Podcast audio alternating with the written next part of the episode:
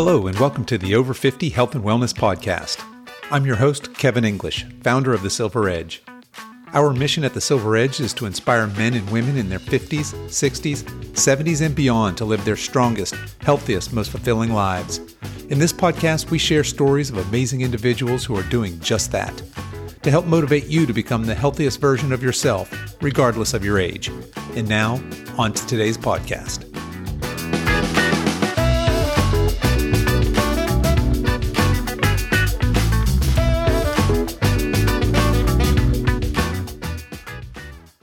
Hello, my guest this week is Helen Fritsch. Helen is a 63 year old lifelong competitive athlete, a flight attendant, a certified personal trainer, an IFBB bodybuilding pro, a certified wine specialist, a cancer survivor, and host of the Age is Irrelevant podcast. Helen is also a published fitness model and writer and has been featured in magazines such as Oxygen, Define, Center Stage, Upfront, and Max Sports and Fitness. Recently, Helen was chosen to be an elite ambassador for Oxygen Fitness magazine. Helen, welcome to the show. Thank you, Kevin, for having me. I'm honored. Uh, my pleasure. Well, we certainly want to talk a lot about your bodybuilding and your career, but let's back up a little bit and tell us what you were like as a child. Uh, were you active as a girl? Um, yes, I was very fortunate. My both my parents were athletes, so growing up, I was the oldest of three, and um, they drug us out every single weekend. And along with that, too, um, my dad worked for Texas Instruments and he was a troubleshooter for the company. And so every two or three years, we would move. And we started off in Dallas and then we moved over to Europe, over to Germany. And uh, when we lived in Germany, there was no TV. We didn't have a TV. So we had to come up with stuff on our own. So my brother and sister and I, we were always outside for hours and hours. We had a big forest behind us and running and playing. And then my parents were big in tennis, my dad basketball. We learned how to play golf and very, very, very, very active. And so my dad was a elite athlete in college. He uh, played basketball and ran track, and he even qualified for the Olympics and uh, track and field. But um, I just aspired to be like him. I was just in awe of all his medals and trophies and scrapbooks. And I just thought, well, as soon as I get old enough, I'm going to start joining, I'm going to join my first team. And when I was in junior high, I, I immediately joined the basketball team and I was a cheerleader. And then uh, in high school, I jumped over to track. And you know, today I'm so envious of all these kids because they have so much more knowledge than we had way back then. They have all this nutrition and all the um, strength con- and conditioning coaches and just so much out there on the internet. And we didn't really have anything. We practiced, and I was naturally a gifted runner. I, you know, did my fair share of, of running and practicing. And my dad would have me out there on weekends running also too. But we ate pretty bad. I mean, you know, just think about all the junk food that you ate and I, I kind of shudder, you know, spam and and um, Salisbury steaks and uh, you know ho hos and Twinkies and you know all that stuff. Um, but I was like a little stick figure. My metabolism was so high. I ran track and cross country. I played basketball and tennis. I lettered in four sports in high school, and um, we were state champions several years while I was there. I went to college at University of Kentucky and I ran track there and uh, so it was just ingrained in me it was just part of my life and even when i got out of school and I, you know, jumped in on the um, aerobics, you know, uh, step classes and jazzercise and all that stuff. I just kept with, up with all of that. And that took me into my 20s and even into my 30s and even 40s. And I, you know, at, at one point I just, you know, continuously worked out, but I mainly worked out to just to be able to eat and, and, you know, drink freely um, just because it was just easier that way. So um, that took me probably up to my 50s. And I was in good shape, but I thought, oh my gosh, I'm going to be 50, I'm 55, I'm going to be 60 here shortly. I want to get into the best shape of my life. And I started asking around and found out about bodybuilding. And I was really curious. And everyone was saying, well, you see all those people in the magazines, all those fitness models, you know, they have a very strict diet this is what they do. And I'm like, well, I want to look like them. And then when I started delving into it deeper and found out that, you know, you're prepping for a show 12 to 8 18, 16 weeks out and your diet's really strict and, you know, there's no alcohol. Well, one of my hobbies is wine. I'm a certified wine specialist, and I was working at a wine and chocolate shop at the time and drinking wine, you know, t- sampling it every day and eating chocolate. And I thought, I, I, I can't give that up. so I literally shelved it for about six months. And then the universe kind of took over and had different plans for me. And I walked into the gym one day to train with a friend who was actually a bodybuilder and was consistently trying to tell me that I should uh, try this bodybuilding and she was training a client and the client asked me if i was one of her you know clients and i said no she goes oh my gosh well you should you should try bodybuilding you have the perfect body for it and then my friend linda said there's a show in a month. You can do it. Well of course now i laugh because you cannot get ready for a show in a month but i didn't know back then and i said i'm going to do it. And so i cut everything out cold turkey. I started eating really clean. And it was the body is such an, a fascinating amazing piece of machinery. It will literally within a week I started seeing changes. And then in two weeks, I was like blown away. And so I jumped on stage um, at 56 with these little 35 year olds in a in, in bikini and uh, in show, and I came in third. And then I, I, I liked it, and so I decided to do a big national show a couple months later, and I came in third in that. And then all of a sudden, I was just kind of addicted to the lifestyle. I really liked, I love structure, and I just liked being able to be told what to eat and and get these workouts. And you know, four years later, on my 60th birthday, um, I won a big national show, and I turned pro. And so, um, actually, my birthday's next week, so I'll have been. I'm a pro for three years now, and I'm still competing. I'm prepping for a show right now at the uh, beginning of September and I chuckle and laugh about, you know, how much longer am I going to compete? You know, who wants to see a 63 year old up on stage parading around in a thong bikini? But um, I still love it. And as long as I continue to see improvements in my physique and it's not a chore and it's a joy, I'm going to keep on doing it. And I've made the most wonderful friends along the way and learned a ton of information about diet and training and nutrition and all that stuff. So it's it's just a win-win for me. That yeah, that's a great story, and certainly um, it's representative of your motto that age is irrelevant. Right? You're you're doing this because it, you love doing it. Um, you have no plans of of stopping, and you're still you're you're progressing in this. I'd like to back up a little bit because you said a couple of things there in that story. I just want to unpack a little bit. You mentioned that you're a wine specialist. Um, mm-hmm. When when did when did you become a wine specialist, and, and how does one become a wine specialist? So um, I was not really a big drinker at all. I mean, I was in high school, like perfect. Didn't I mean I was just like this very, very well known athlete, and I just you know really valued my um, reputation, I guess I could say, and I didn't want to let my coaches down. So I was pretty straight and narrow. And then when I went to college, I joined a sorority, and then I joined. Uh, we would go to these you know parties, and I'm like, okay, well just give me a beer and I'll just hold on to it, you know, and I would take a sip here and a sip there. Well, you know, after a year or two of taking a sip here and a sip there, then I just started, you know, liking and enjoying beer. so I was a beer drinker up until probably my um, late 40s, early 40s, probably, yeah, probably early to mid 40s. And then all of a sudden, um, I was like, hmm, you know, wine's out there, and I, and I think a lot of times now that I'm into the whole wine scene, people will start off with wine and they can't acquire the taste of these dry wines right off the bat, so they start sweet and they kind of progress and work their way up, and that's what I kind of did. Um, and I would still continuously try some reds, but I just didn't like it, and so I ended up uh, opening up a little um, one man show catering business. And so I love to cook. And so I actually I'm a flight attendant, so I'm able to fly for free. So I started flying out to California to take all these cooking classes out there in Napa Valley. And in between classes, I thought, you know, I should just go to some of these wineries and just kind of check things out. And all of a sudden, I walked into this one winery and I tried a red and I go, oh, I love this. And then that kind of put me on the red trail. And then so I started looking for wines that were similar to that. And then I just started acquiring a taste for wine. And then I just became more knowledgeable and started doing all this research. And then I decided to get my um, certification. And so I got my level one certification through a, a, an organization called the WSET, the Wine and Spirits Educational Trust. And then I got my second level certification.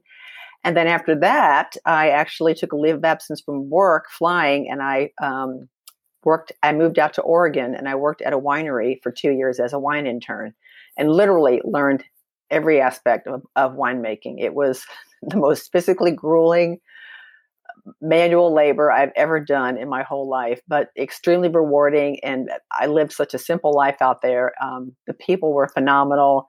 The weather was spectacular. Uh, the scenery was just amazing. And so that's my whole wine thing. And I still love wine to this day. And of course, I'm very regimented now. So, you know, during this prep, I may have a glass of wine here and there, maybe. But um, when I'm probably like a month out, and all of a sudden that just all that that all stops. But yeah, wine is very near and dear to my heart, and that's something that quarantine or anything else is that that's never going to stop. So yeah, that's great. I didn't realize there were level one, level twos, just similar to like nutrition certifications or personal mm-hmm. personal fitness uh, or trainer. There's, there's actually yeah. there's actually two more levels. Um, there's no way that I'll be able to become a sommelier because uh, I have allergies, and so you know if you're a sommelier, you really have to have the nose of a bloodhound and I just I just don't have that. So I'm not even going to uh, try to go down that go down that alley. But yeah, it's it, it's awesome. Well, that's great. And it's something you're still obviously passionate about today, mm-hmm. and that's obviously a lifelong hobby. You had mentioned going back in your biography here a little bit. You mentioned that after college, you kind of got into the aerobics thing, right? Uh, and you were doing that primarily. It sounds like just to to be healthy and to be able to eat and, and maybe drink what you wanted. Were you? Is that when you became an instructor during that time, or were you just taking these classes? When did you become a certified um, personal trainer? I was actually just uh, taking classes. I, I wasn't. Um, I was in my you know late mid twenties, I think, when all that started, and then I ended up getting married, and then I ended up getting divorced. And I tell you what, uh, working out saved me. Literally, just saved me. If it wasn't for working out, I'm not even really sure I would be here today because it was a very, very um, painful, painful divorce. So it actually, you know, gave me incentive to go to the gym because I knew once I finished my, with my workouts, I just felt so much better. And I was there with, you know, a group of friends and stuff like that. So the camaraderie um, really helped me and it totally helped my mindset. I think there's so many of us out there, men and women, who are crippled by what goes in on in their mind. You know, we can be our biggest cheerleader, we can be our worst own worst enemy, we can talk ourselves into or out of things, we can li- label ourselves as victims and martyrs. You know, you do have a choice. You can be a victim or a martyr, or you can be a, a warrior or a champion. I mean, that's kind of like you know how I I live and I I don't choose to be a victim or a martyr, regardless of what is thrown my way. And if I wouldn't have gone through all that back then, I wouldn't be where I am today. It, it was the whole divorce thing was was crippling. I became very codependent, and I, I just lost my identity. It was awful. Um, but um, you know, working out helped me, and I actually packed up and moved away from uh, Kentucky to North Carolina, and you know started over on a new job, new new career, everything. And it was the best thing that's ever happened to me. And someone said, "If you could go back and change anything, would you?" And I'm like, "No." I wouldn't be where I am today with, with all those things that happened. But my personal training um, actually started, I got certified in the um, early 90s. And so um, I did that gig on the side also, which I loved. But then it just became too cumbersome for me because you have to continuously every year keep up with your education, and nothing was local. So I'm I was I'm having to fly, you know, thousands of miles and spend money in hotels and courses and this and that whatever. So I ended up just uh, letting that lapse. Which of course I'm you know kind of angry at myself today that I did that, but it, it is what it is. and then the bodybuilding comes around. You said you did your first show when you were when you were 56, mm-hmm. and I, I, guess the story goes you were at uh, you showed up a little early for a training session, mm-hmm. and there was a posing coach there. Why don't Why don't you talk to folks who might not be familiar with bodybuilding, wh- what a posing coach is, and what goes what goes into preparing for a show? I, I know you've you've briefly mentioned um, strict diet, and uh, but why don't you talk to us about that? That runway leading up to a show, those couple of months, what does it take to get prepared to have your body to be in that kind of shape? And then what what actually do you do? What is posing? What what might that look like? Yeah, sure. So um, normally, for most people, it takes four, tw- like twelve to sixteen weeks to prep for a show, and you know we all have different body types, we all have different metabolisms, we all have different goals. And so that has to be taken into account. So, you know, the best thing, what I suggest and what I did um, at first that first month when i started prepping for the show i was just relying on my girlfriend and a couple of other friends to help me. So i i was i really felt like i was a, a rat in a maze. I was just going down one road and then there was a, dead end and i'd have to go back and like because i i'd be like can i eat this? No. Can i do this? No. So there was this all this back and forth stuff. I didn't know what i was doing. After my first show i hired a sports nutritionist and she really reeled me in and got me, you know, totally on track with my diet, which was awesome. and then I did a show and I came in um, third in that show. But then I realized I needed a coach. I needed a strength coach and like a strength and conditioning coach and a nutritional, you know, coach all in one. So I hired somebody else to, to help me with that. And he did help me with my diet and with my training. And then you know normally when you have a coach like that you have to check in every week. So you'll he'll give you workouts he or she will give you workouts. You'll do these workouts during the week. They'll prescribe you a specific diet. You follow the diet depending on your body type and what you're trying to achieve. And then after that week or two you know you're going to go in and you're going to get looked at in your um, bathing suit normally and then they're going to they may measure you they'll weigh you and you know they start comparing data you know just be, like before and afters. And if something's working you just continue down that path. And if something stalls or it's not working then you kind of reevaluate. And so basically that's how you prep for a show. Now it all leads up to this big presentation. So you've been training for these shows for like 12 weeks and then all of a sudden you're on stage and you're in front of the judges for 60 seconds, pretty much. I mean, if, if not a little bit, maybe a little bit more. But it's really, really can be very, very stressful you it, because you've done all this training, and it's all about the whole the whole kit and caboodle. Basically, it's like the entire package. I mean, not only do you have to look good as far as your body composition, but you have to show good uh, stage presentation. So you know the color of your suit does it match the color of your hair the jewelry that you have on? You know are you tanned properly? Um, the shoes that you're wearing. So it, they all take into consideration all that. But then it's how you enter onto the stage and how you present yourself to the judges and that's what the posing um, c- comes in.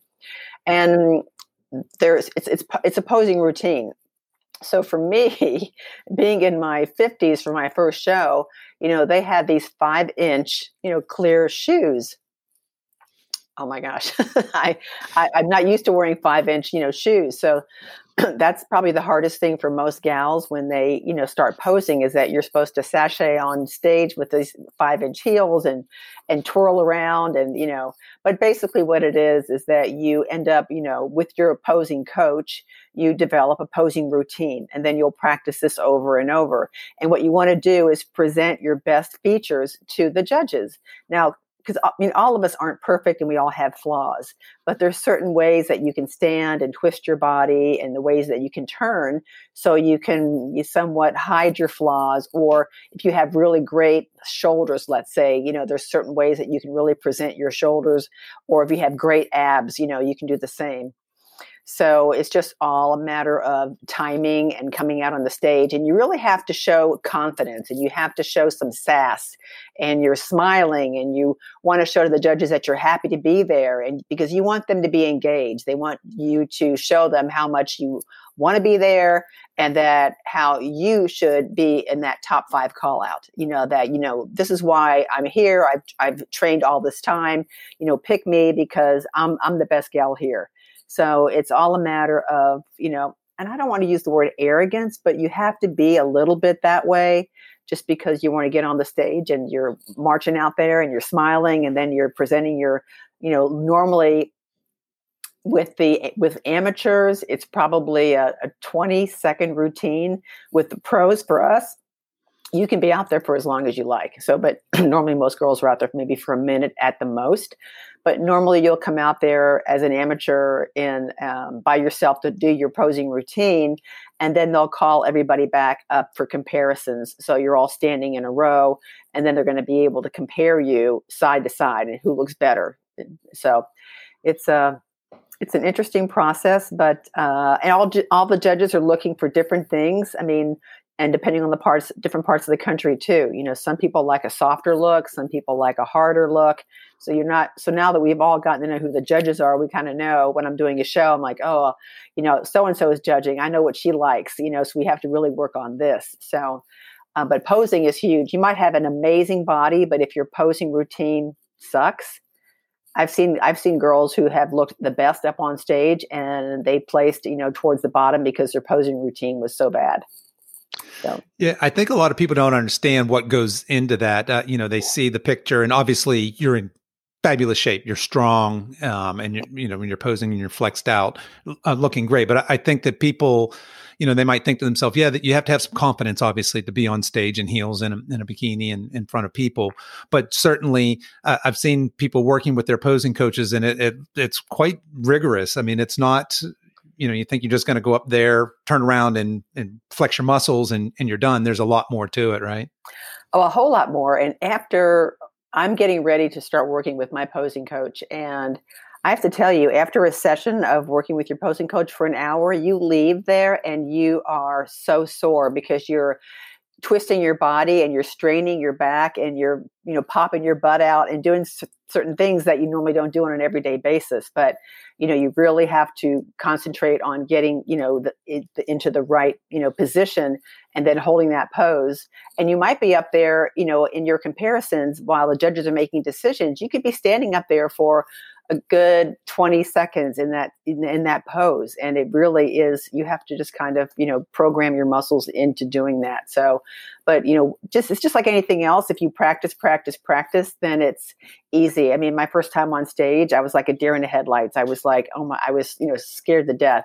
Now i don't get jittery i don't get nervous you know i'm just like i just want to get this over with you know so just get me up there and get me out there and, and keep me going you know you mentioned that I think you said you won your pro card on your 60th birthday. Is that right? Mm, yes. Well, certainly. Well, two things. Tell us what it takes to to get a pro card and what that means, and then maybe walk us through that day. That had to be pretty spectacular, I would guess. It was, and so eh, when you start bodybuilding, you start out as an amateur, and there's a lot of uh, local amateur shows all over the country. I mean, I live in Charlotte. There are several here. Um, are several around in like South Carolina. There's a big show coming up this weekend, I believe, in South Carolina and Columbia. but you have to qualify for nationals, which means that you have to place in the top five.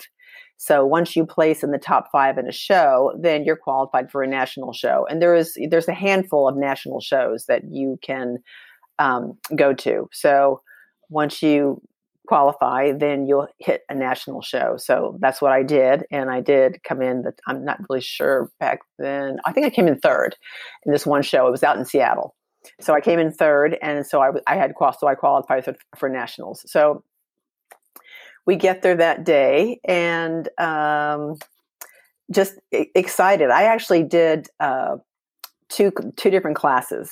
So I did bikini and I also did figure. And figure is one step above bikini where you're just a little bit more muscular. And I was excited because they had just um, opened up a 60 plus category. And literally the year prior, when they opened up this new category, I went to my coaches and I said, There's a 60 plus category for the Masters Nationals um, next year, and I'm going to enter it and I'm going to win. And that was my goal the entire year. You know, people talk about vision boards and talk about vis- visualization. I, I looked at that. I had all these things on my back door uh, going into my garage. And uh, every single day, two or three times a day, I would see this and I would have pictures of trophies and winner and this and that. And so, I mean, it, it really, really, I mean, to help visualize. And so you know that morning you get up you have to get, you're normally getting up between three and four in the morning because the shows are so big the show had over a thousand athletes. So you have to get your makeup done and you have to get you know your your spray tan spruced up so you're up super early. And you know you can get a little jittery of course you do um, just waiting um, but you know i just went out there and just uh, you know did my best and came back and then i ended up you know placing third in bikini and then i placed first in the figure so i it, it was a double for me a double win for me so needless to say, uh, lots of wine and chocolate cake were uh, consumed. yeah, you you had earned it by then, right? I yeah, imagine so, you were abstaining for quite some time before that. So yeah, yeah, so yeah, it was it was. I mean, probably the best birthday gift I've ever had. It was awesome. It's, yeah, it sounds like it. So you you have to place first, second, or third in a national show to get a pro card. Is that how that oh, works? You have to win. You have to win. Okay. You have to win. Yeah. yeah. Wow. Okay. So on your 60th birthday, uh, you you win uh, uh, your division, and you've got your pro card. You've been a pro pro bodybuilder ever since then. Mm-hmm. Talk to us a little bit. So it sounds like you know they had these categories: bikini and figure.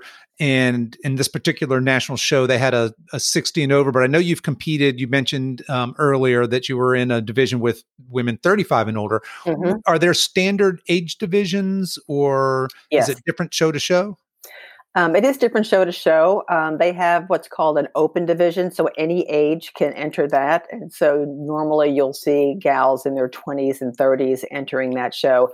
Masters starts at 35, and then they normally go 35, 40, 45, 50, 55, 60 and it just depends on the show and depends on the promoter and what he you know wants to you know promote for that show so once I did that 35 plus show, I would just realize, okay, you know, I'm glad I came in third, but I can't be competing against 20, you know, girls 20 years younger than me because I may look good, but I'm, I'm never going to look as good as them. So I mainly focused on doing shows over 40, 45.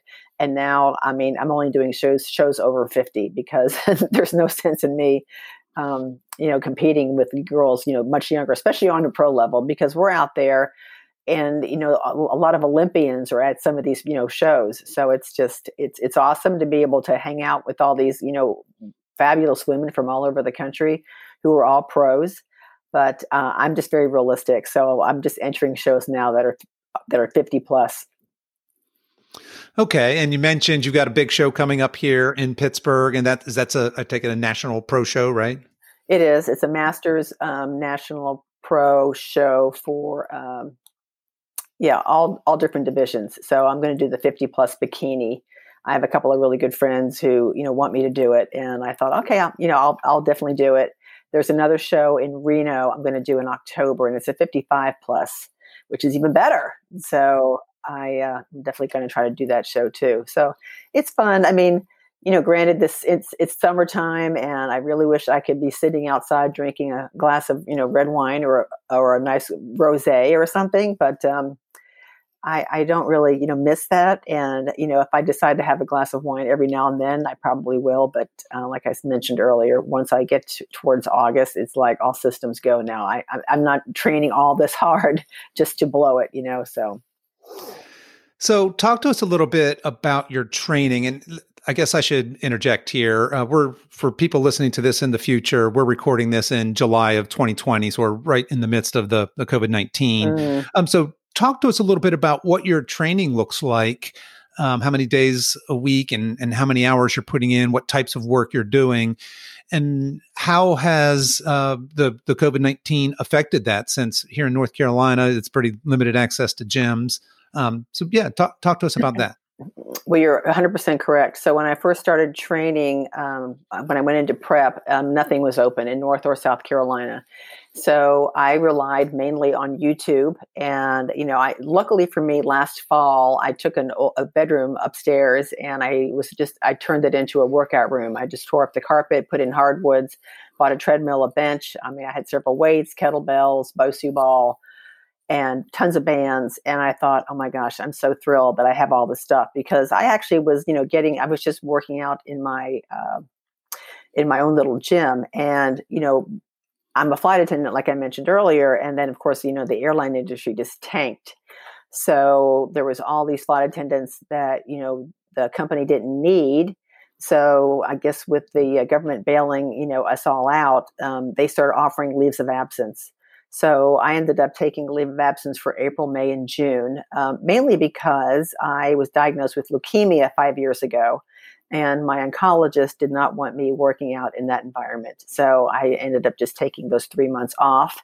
And that first month, I was, you know, my little routine was get up in the morning and, you know, have my breakfast and then go up to my workout room. And I would just take a, a, a normally try to take a class for like at least an hour, an hour class and uh, or if, if i didn't take a class you know i had tons of workouts so especially for, like for shoulders and, and back and stuff like that it was very very easy for me to get workouts in uh, the gyms in south carolina did open up and i lived pretty much right on the border of south carolina so i ended up joining a gym a gold's gym down there so it's 30 minutes away but i am driving there five days a week and just to get my workouts out in now just because I am training for the show. So I do need a little a little bit heavier, especially when it comes to legs.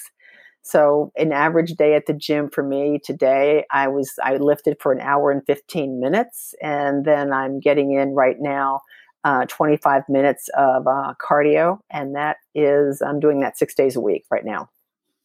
Wow, that's pretty. That's pretty big um, workload. And do you program for yourself, or do you have a coach that is giving you programs at this point? I do have a coach. I do have a coach, and so I have to check in with him. You know, he makes me stay accountable because pictures don't lie. so I have to take pictures every week and send those in, and he you know, I mean, obviously it's not like in person, but um, it's definitely they can go through things with a fine tooth comb, and they can actually see things that I I'm not even seeing. He'll say, "Oh, well, you this, this, and this, and oh, you should consider this." And I'm like, "Oh my gosh, you're ex- exactly right." You know, so so that's good. He's out. Uh, he's out in Phoenix. Okay, so yeah, so a, that's pretty common, I think, for remote online coaching, especially when you start getting into elite level folks.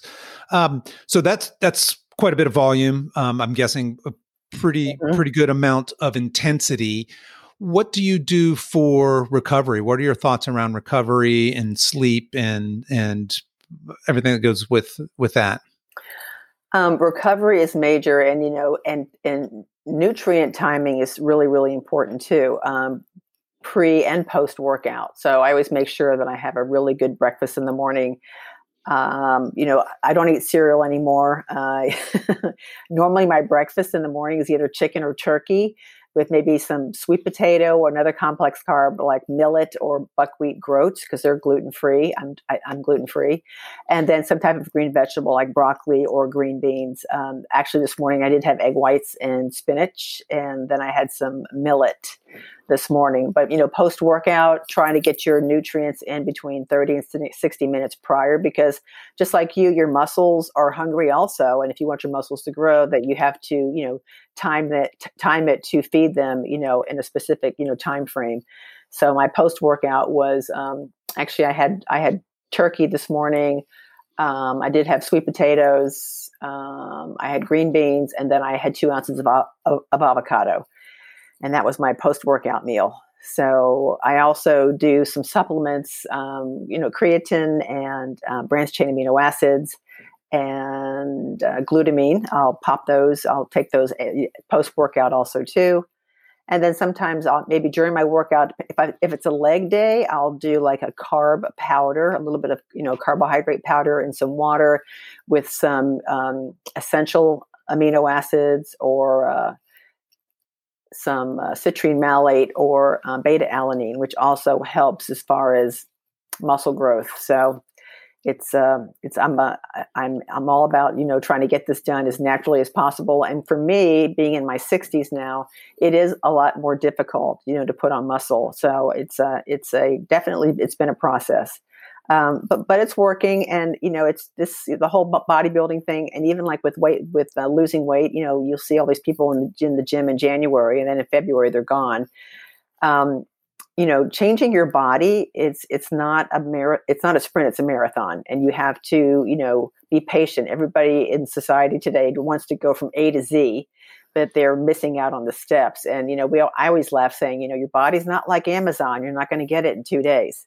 So you really have to just be patient, but you will see progress. And then I think once you see that initial progress, then that kind of excites you and motivates you to continue, you know, what what you are doing.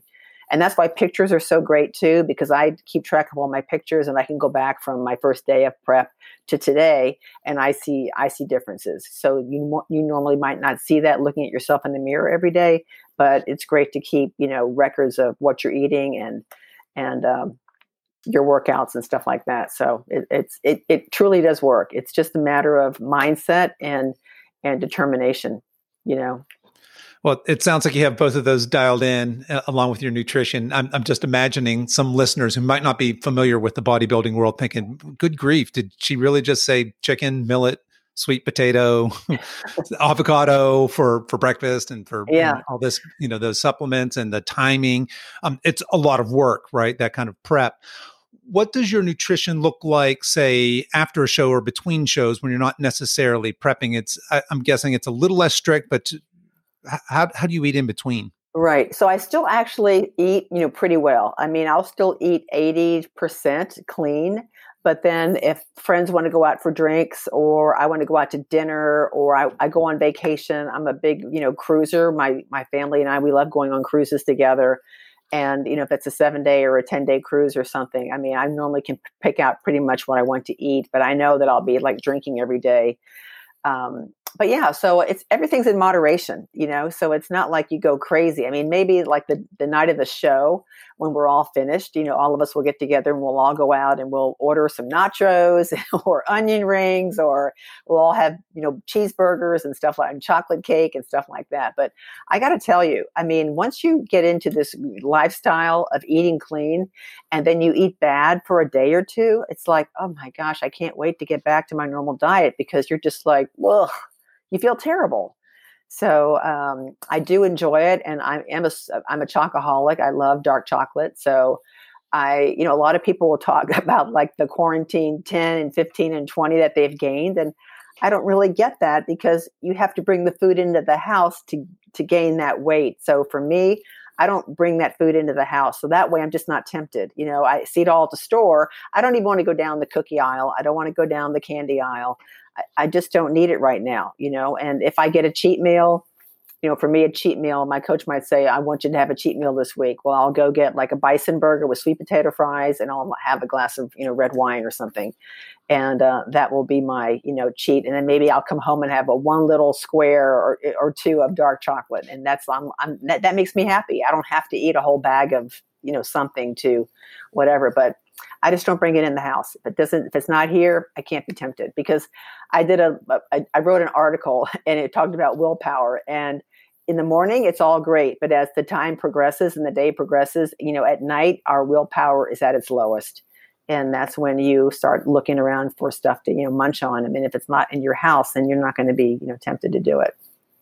That's a fantastic tip. Yeah i, I think that um, the the whole not having those quick easy crappy foods uh, readily available is it goes a long way towards keeping you on track and eating healthy. Um, let's going back to the recovery a little bit. What about um, sleep, especially as we age, and especially as you're working as intensely as you are? Is sleep important in, in your routine? It's so important. I am a huge proponent of sleep. I uh, sleep and, and hydration. I mean, sleep and water. I try to drink a gallon of water a day and I normally try to get at least seven to eight hours of sleep in. And with me being a flight attendant, there's t- I fly overseas too. Obviously, not right now, um, but I am such a huge proponent on sleep, and so I have to you know get my sleep in to deal with these people. so I'm a huge proponent of, of, sleep, and I highly recommend it. And for people to only go on three or four hours of sleep or five hours of sleep consecutively. Now, of course, we all may have a bad night of sleeping, or you know something's keeping us up at night. But I normally I'm a great sleeper. I don't have any issues. I can fall asleep right away at eight o'clock at night or 11 o'clock. Or there's times if I have to work overseas, you know, I'm up all night and then I don't get to my hotel till, you know, six or seven in the morning that's when I, I take my nap and, and, and try to you know play catch up here. But uh, sleep sleep is huge, and it's just like anything else. I mean, people will come to me and ask me, "Well, what's your secret?" or "How what what do you do to you know stay in shape or look the way that you look? Your skin looks you know smooth, or your wrinkles and whatever." It's like classic textbook to me. It's you know it's eat clean, you know, um, exercise, stay out of the sun, you know, hydrate, sleep. It's it's it's not you know, longevity there's no quick fixes if you want to live a nice long you know life you have to you have to have you know do resistance training you have to you know keep your heart you know in shape with some good cardio and that's why I'm such a huge promote, proponent of this age is irrelevant because I didn't start until I was 56. Now I was in you know good shape prior, but that's another thing too. You know I was eating these things from the grocery store, just looking at the front of the label, and you can't look at the front of the label because that front of the label is there to entice you to buy it. You have to look on the back of the label, and it literally if there's more than five or six ingredients on there, put it back because half that stuff can you can't even pronounce. You don't even know what it is, and then it'll say artificial flavors, artificial coloring. I, I don't want anything artificial, you know, going in in inside of me. So I'm a huge um, prep. I, I, cook in bulk, and I'm always constantly, you know, cooking. Prior to this um, interview, I just cooked a big batch of chicken, and I have a Instapot, and I threw in some uh, broccoli and green beans for that. But I have a ton of food in my refrigerator at all times, and all I have to do is just pull it out, throw it on my scale, and then I'm I'm good to go. So yeah, that's another really good tip. If um, if you have healthy food already available, in addition to not bringing uh, junk food into the house and highly processed food into the house, if you've got food prepped that's easy to grab, um, that's a great tip for keeping folks um, on track. So I know you're a big proponent of mindset. I've read some of your some of your stuff on on mm-hmm. mindset. Can you talk a little bit about the importance of mindset, just in terms of not so much uh, of of you know bodybuilding and, and shows, but just what you were talking about, having that long healthy life of just taking care of the basics, the nutrition, the the resistance training. Uh, where does mindset fit in with all of that?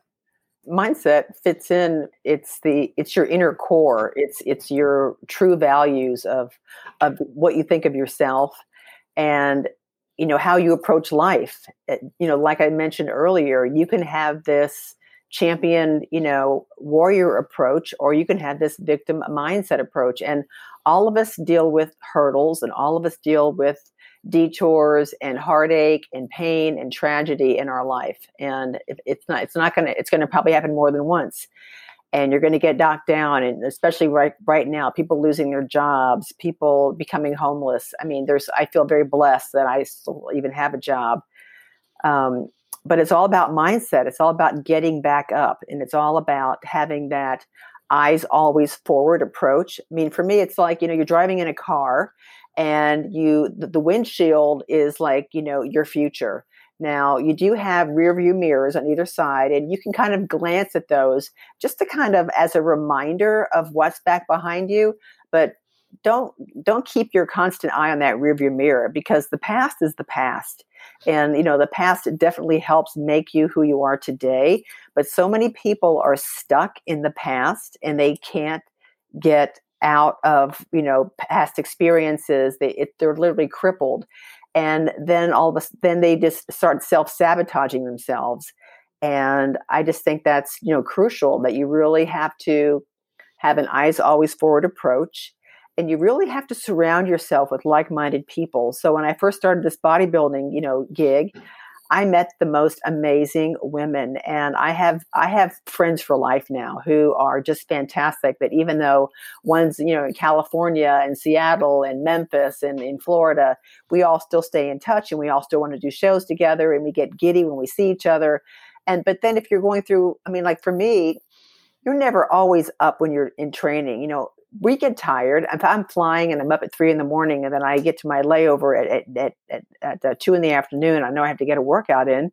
Do I really want to run to the gym? No, I don't.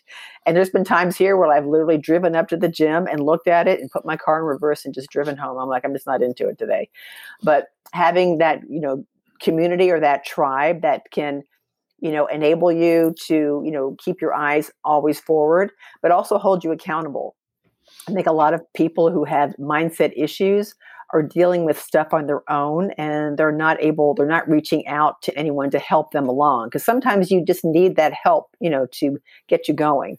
Um, so that's why I think it's really important to definitely pursue the things that you love and pursue the things that make you happy and it doesn't really matter how old you are if you want to try something new i mean if, you know my biggest thing is like you know just jump just give it a shot. I mean you know the, the unknown is going to be out there you know it is scary but y- you can do it and the universe always has your back. I, I just the universe doesn't want you to fail. It's i've jumped uh, several times in my life not knowing what was going to happen and everything worked out you know perfectly. I mean back then when you're in the middle of stuff you have you have to kind of wonder but you know it's all it's all just part of the plan. So you know as long as you can take things on a daily basis versus you know the big term right now is called future tripping. That you're like tripping out about things in the future already. I mean worrying about things in in the future is not going to help you today. You know you need to stay in the moment and worry about what's going on today and then tomorrow you'll deal with tomorrow. So and that's all part of mindset also too. So you know my advice is just you know try to stay focused on what makes you happy because if you're not happy you're not going to make anyone else happy. So you know find your own joy from within and then find that community that will help you maintain that joy. And don't be afraid to you know try new things. It doesn't really i've interviewed women on my podcast 85 years old who is a world champion pole vaulter. And you know she didn't start training until she was 69 years old. That's so, amazing. I love yeah. that. Yeah yeah. So it's just, you know, that's why I wanted to bring all these women onto my podcast to prove that. And a lot of these women have gone through incredible transformations 100 pounds overweight, you know, smoked and drank, did drugs, and now all of a sudden they're internationally ranked swimmers and, and they're in their late 70s and they're, you know, winning gold medals at the senior games, you know. So it's just, and it's all because somebody believed in them and they turned to these mentors for with uh, for help and then you know, once you start seeing that little, that first little bit of um, success, whether it be losing weight or, you know, mastering some type of activity, that just fires you up and it just keeps you going. So, yeah, mindset mindset is everything. I mean, nobody, we, none of us wake up in a, in a great mood every day. And I'll wake up sometimes in a bad mood for no reason. And I'm like, okay, you're in this bad mood. You got to snap out of it. Just come on, get with the program. So, yeah, that's very that's very well said, and and, and I, I do I agree with you. Mindset is is so critical, and I, I think it's important also what you said about it's not too late to to start something you know somebody could look at your story and say well yeah she was active as a child. She was obviously you know a, a, star athlete and has been active her whole entire life but there are women out there like your 85 year old pole vaulter. Um, i had dr maria christine on my show. I know you had her on your show yeah. as well. She didn't start bodybuilding until 69 i think and she think, it's yeah. not like she was in great shape. She was she found that because she had to get into shape. So she started a fitness journey close to 70 and, and now is doing bodybuilding shows. I mean, that's just, it's, it's amazing. Right. Yeah. Yeah. Right. It's not too late to start. Right. I'm just so excited for her. Yeah. So I, yeah. I, that's why I want to promote. I want to show other women out there that, you know, it's not too late because I think also too, a lot of women, I mean, once they become, you know so you you're living your life and you're excited and then all of a sudden and you're excited to see what happens in the future and then you hit 50 and then all of a sudden you're like dreading to see what's going to be happening for the rest of your life and that's not that's not the case you know for me each decade just keeps getting better and i keep living my best life. I would never go back to my 20s or my 30s you know my 40s i finally started finding myself. 50s were great 60s you know better. I'm hitting hurdles and, and detours along the way but just like with my leukemia it's just a part of who i am and it's just an added layer. I don't look at it as something you know um, that's going to take me down. I don't look at it. I'm not a victim or a martyr you know when it comes to that. And i really think my lifestyle and my attitude and mindset are helping keep this at bay. And i think that's what's really important. But i think a lot of women um, may want to try to may want to try something but they don't they don't know where to start or who to reach out to so that's why I want to present all these women saying, hey, you know, you want to reach out to them, they'll be more than happy to talk to you or help you along, or they've got programs and training and this and that, whatever. So, um, yeah, I just, there's no excuse. Uh, uh, yeah, well said. So, what would what would you say to somebody who maybe hears this or finds you on Instagram or, or Facebook and doesn't have any bodybuilding experience, but thinks that maybe this might be something they'd like to do, how, how would how would she get started? Well, um, definitely. I mean, if that, if that's the case, then I would truly recommend you know trying to if and when gyms open up, um, going to a local gym or reaching out to a personal trainer and and you can do this you know at home or you can do it online as a matter of fact i'm just getting ready to uh, finish up a nutrition course to get certified as a, a nutritionist i probably my my course is going to end and let's see what's today wednesday i'd say by the end of this weekend early next week i'll have my um, training all my training under the belt and i've also taken mindset courses too and so I'm probably going to start coaching people myself. So you can find people online. You can also find people locally. But if you're dealing with someone who's never done this before, you really have to, first and foremost, make sure that these people understand that they are in this to see changes, which means that they're going to be stepping outside of the box and doing things that they've never done before.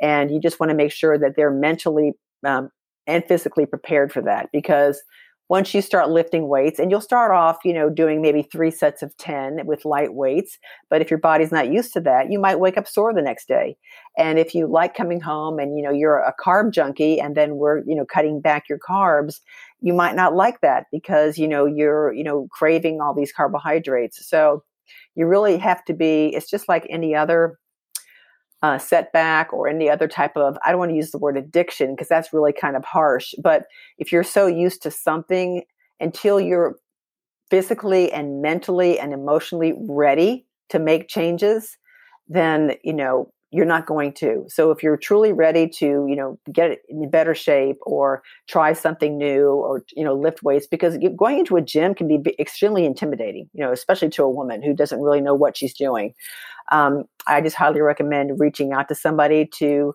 give you a program and to guide you along the way. And then you know you're you're you're consistently checking in with these people, and you're consistently you know getting feedback, things that they like, things they don't like. They may have some you know illnesses or injuries that you have to take into account. So it's a slow process, but it's a winning process. And no one has ever in my whole life said, "Oh my gosh, I started this workout program and I I hate the way I look and I you know I, I feel horrible. You know, it's, it's that's just not the case. It's just you know just the total opposite. So that's also beautifully said. So certainly anybody who's looking to get into that, the first piece of advice is to find a find a trainer, find somebody who is a, a professional and, and can help you with programming nutrition because there's a lot to unpack in there, right? And in this day and age, it's so easy to find folks either locally or, you know, the the entire world is open to you when you go for online resources. Exactly. 100 100%. Let's kind of wrap up here a little bit. Tell folks where can they find you. I know you've got uh, obviously the the podcast. You're active on Instagram and Facebook. Uh, you've got a website. Tell tell folks where where they can find you. Thanks. Yeah. So my website is www.ageisirrelevant.com. All my um, podcasts are actually on my website and I have a blog that I just actually started. And then I will be, like I mentioned earlier, starting some coaching services too. You can find me on social media on Facebook at Helen Fritsch. It's H E L E N F as in Frank R I T S C H. And I actually have three pages on Facebook. But if you just go to that initial page, it'll be directed to my other pages. And then on Instagram, I'm at Helen Fritsch underscore IFBB Pro. Great. And I'll drop all that in the show notes as well so people listening can go and and find find you there. Thank you. Well, you look great. You're obviously a wonderful ambassador for healthy aging and I certainly wish you all the luck in your future endeavors and thanks so much again for spending time with us coming on the show today. Thank you Kevin for having me. It was a joy.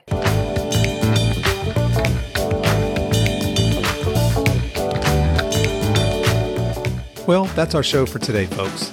If you enjoyed today's episode, please tell your friends and please consider subscribing giving us a five star review. All the show notes and much more are available at our website at silver edge.com. That's silver edge.com. So until next time, stay strong.